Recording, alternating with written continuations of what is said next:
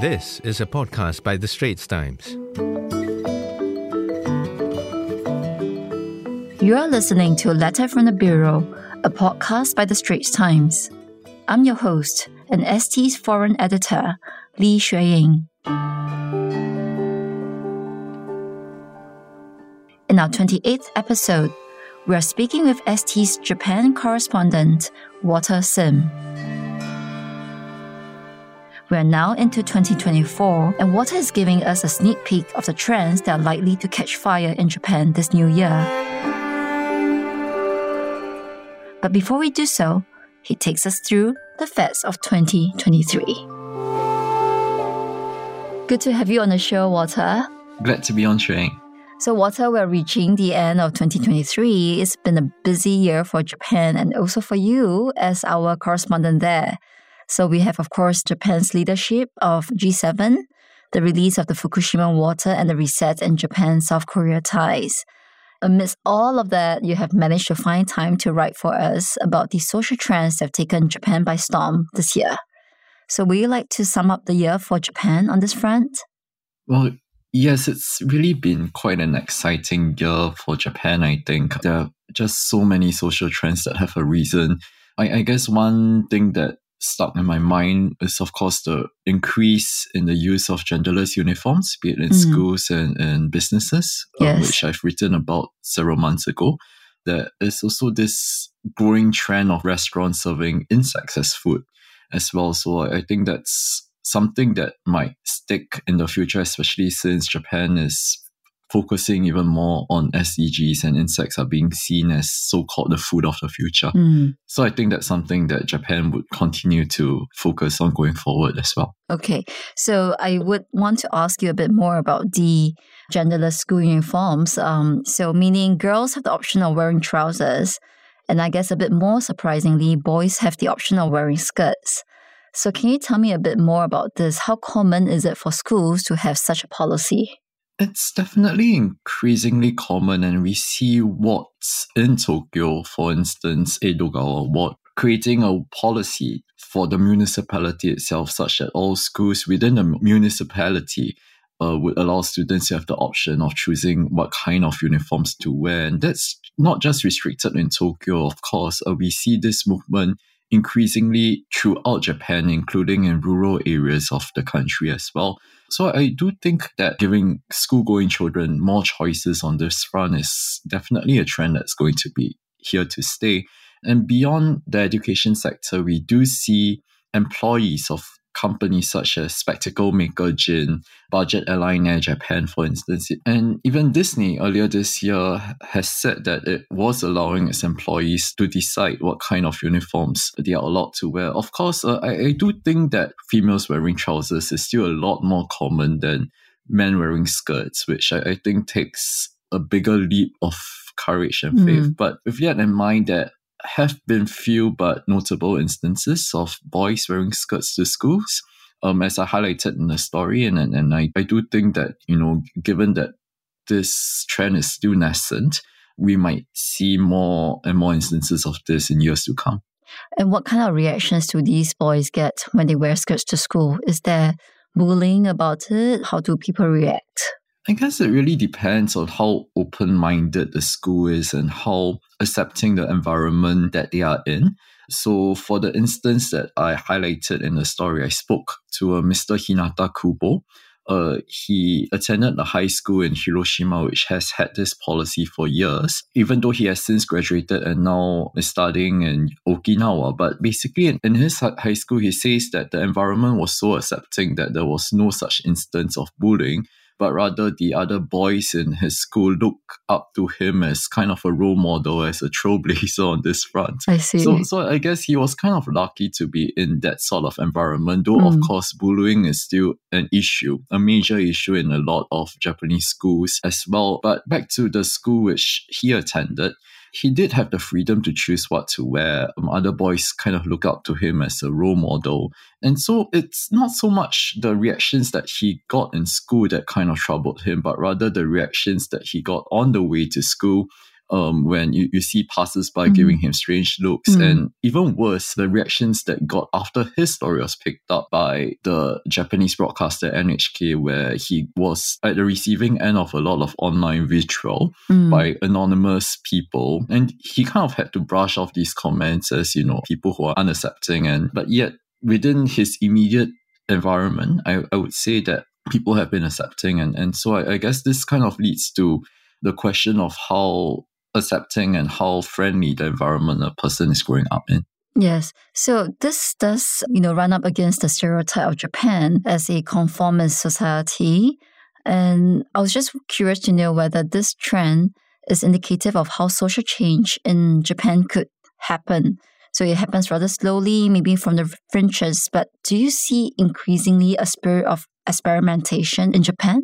Well, I, I guess, yes, you're right to say that Japan has this stereotype as a conformist society. If you think of how Japanese students, for instance, are expected to follow or conform to a particular look, how Japanese salary men and women are supposed to conform to a particular look when they go to the office.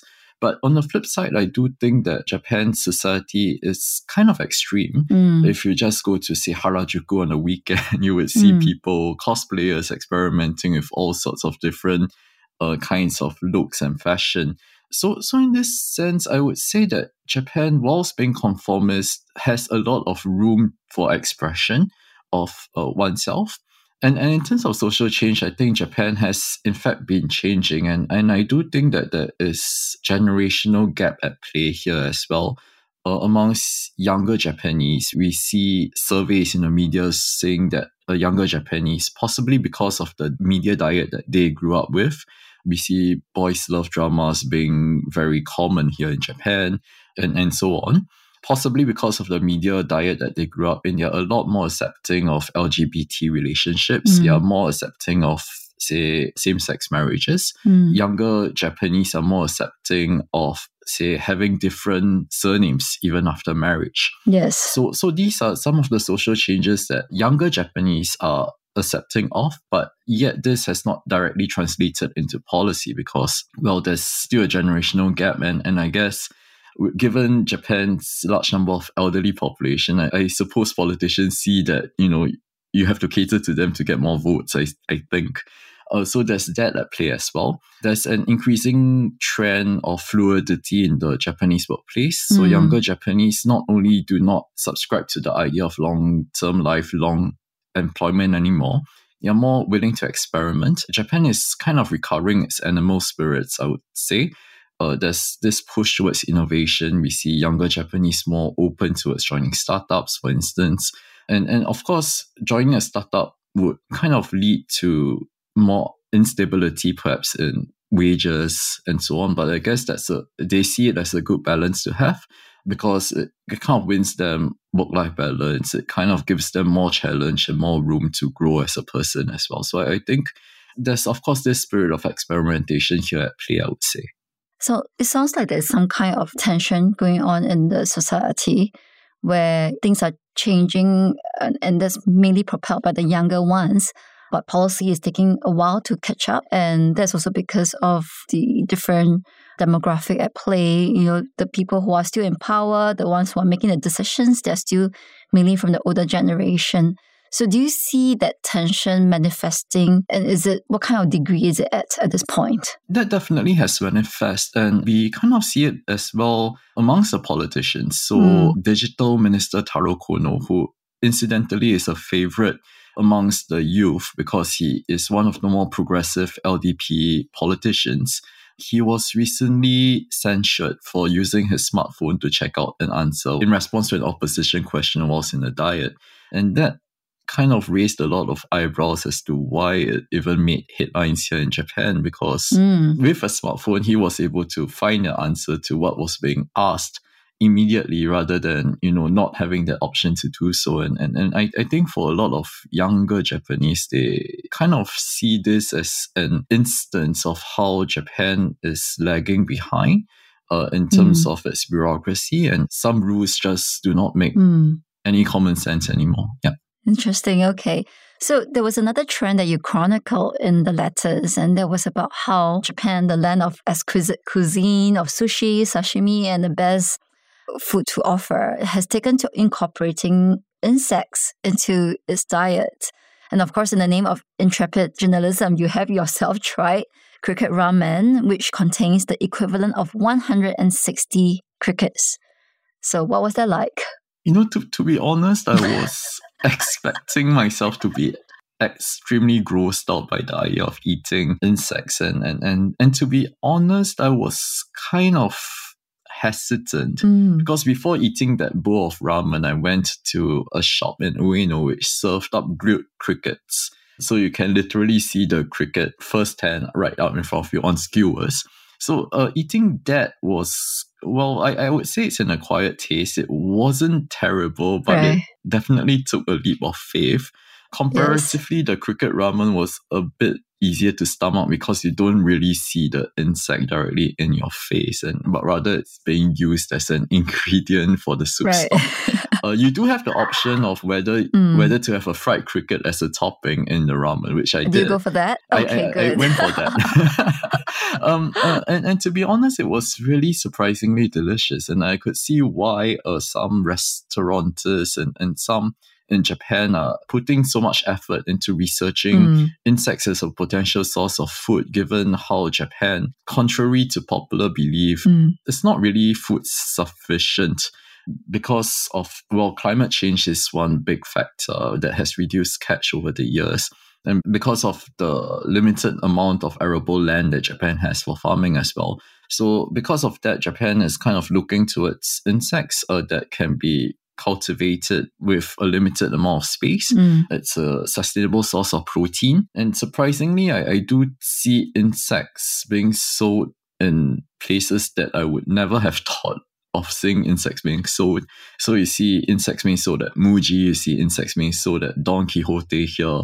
So, Okay. so I would say that whilst it's still an acquired taste, I think you know Japan is a country where if things happen often enough, it would kind of seep into the consciousness. Mm. And, and so I I think this is what's happening here. A, a lot of people still, I would say, not dare to eat it. But if they do give it a try, if, if they learn about the benefits of eating crickets, for instance, which to be honest, to me kind of tasted like prawns. Mm, Eating prawns with the hard shell on, mm. um, I, I would say that acceptance might grow even more right. on this front. Okay, sounds like something I should try on my next trip to Japan. Okay, well, so well let, let me know. I would glad to bring you to the ramen restaurant. okay, sure. okay, so just one last thing, um, Walter, looking to 2024, what what kind of trends can you predict for us that will take off in Japan? Hmm. It's it's always very difficult to look into the crystal ball, but Yes.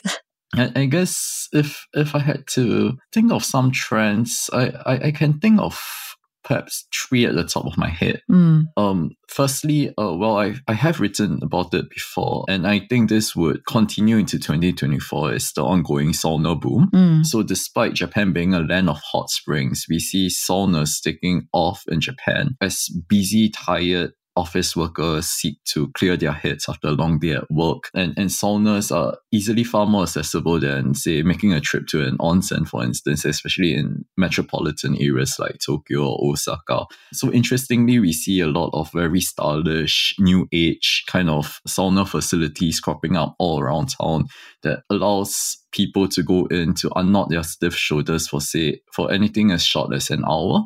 So I think this would continue into 2024. Secondly, I and, and this kind of ties back to the sauna as well. Um, Japan being a very sleep deprived country Mhm. according to several international surveys, I think there's a growing push towards wellness, self care. mm, And so this has given rise to a lot of companies looking into sleep data and how to encourage people to sleep better. So I think this is definitely a focus that will take off even more in 2024. And lastly, I, I guess it kind of ties back to a personal preference for spicy food. mm. Um, and, and, and I guess Japan kind of has this reputation for subtle tastes. So its its cuisine is very exquisite and, and, and, and all that. But increasingly on the flip side in Japan, there is an increasing trend of extremely spicy food or Right. extremely spicy ramen. And, and and I think this is set to continue going to the new year.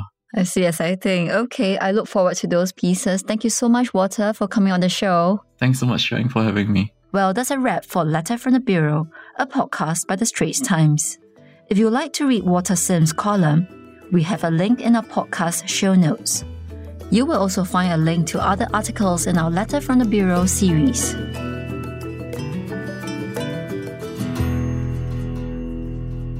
Send your feedback to podcast at sph.com.sg. Find us on Apple Podcasts, Spotify, or within our Straits Times app. Thanks for listening.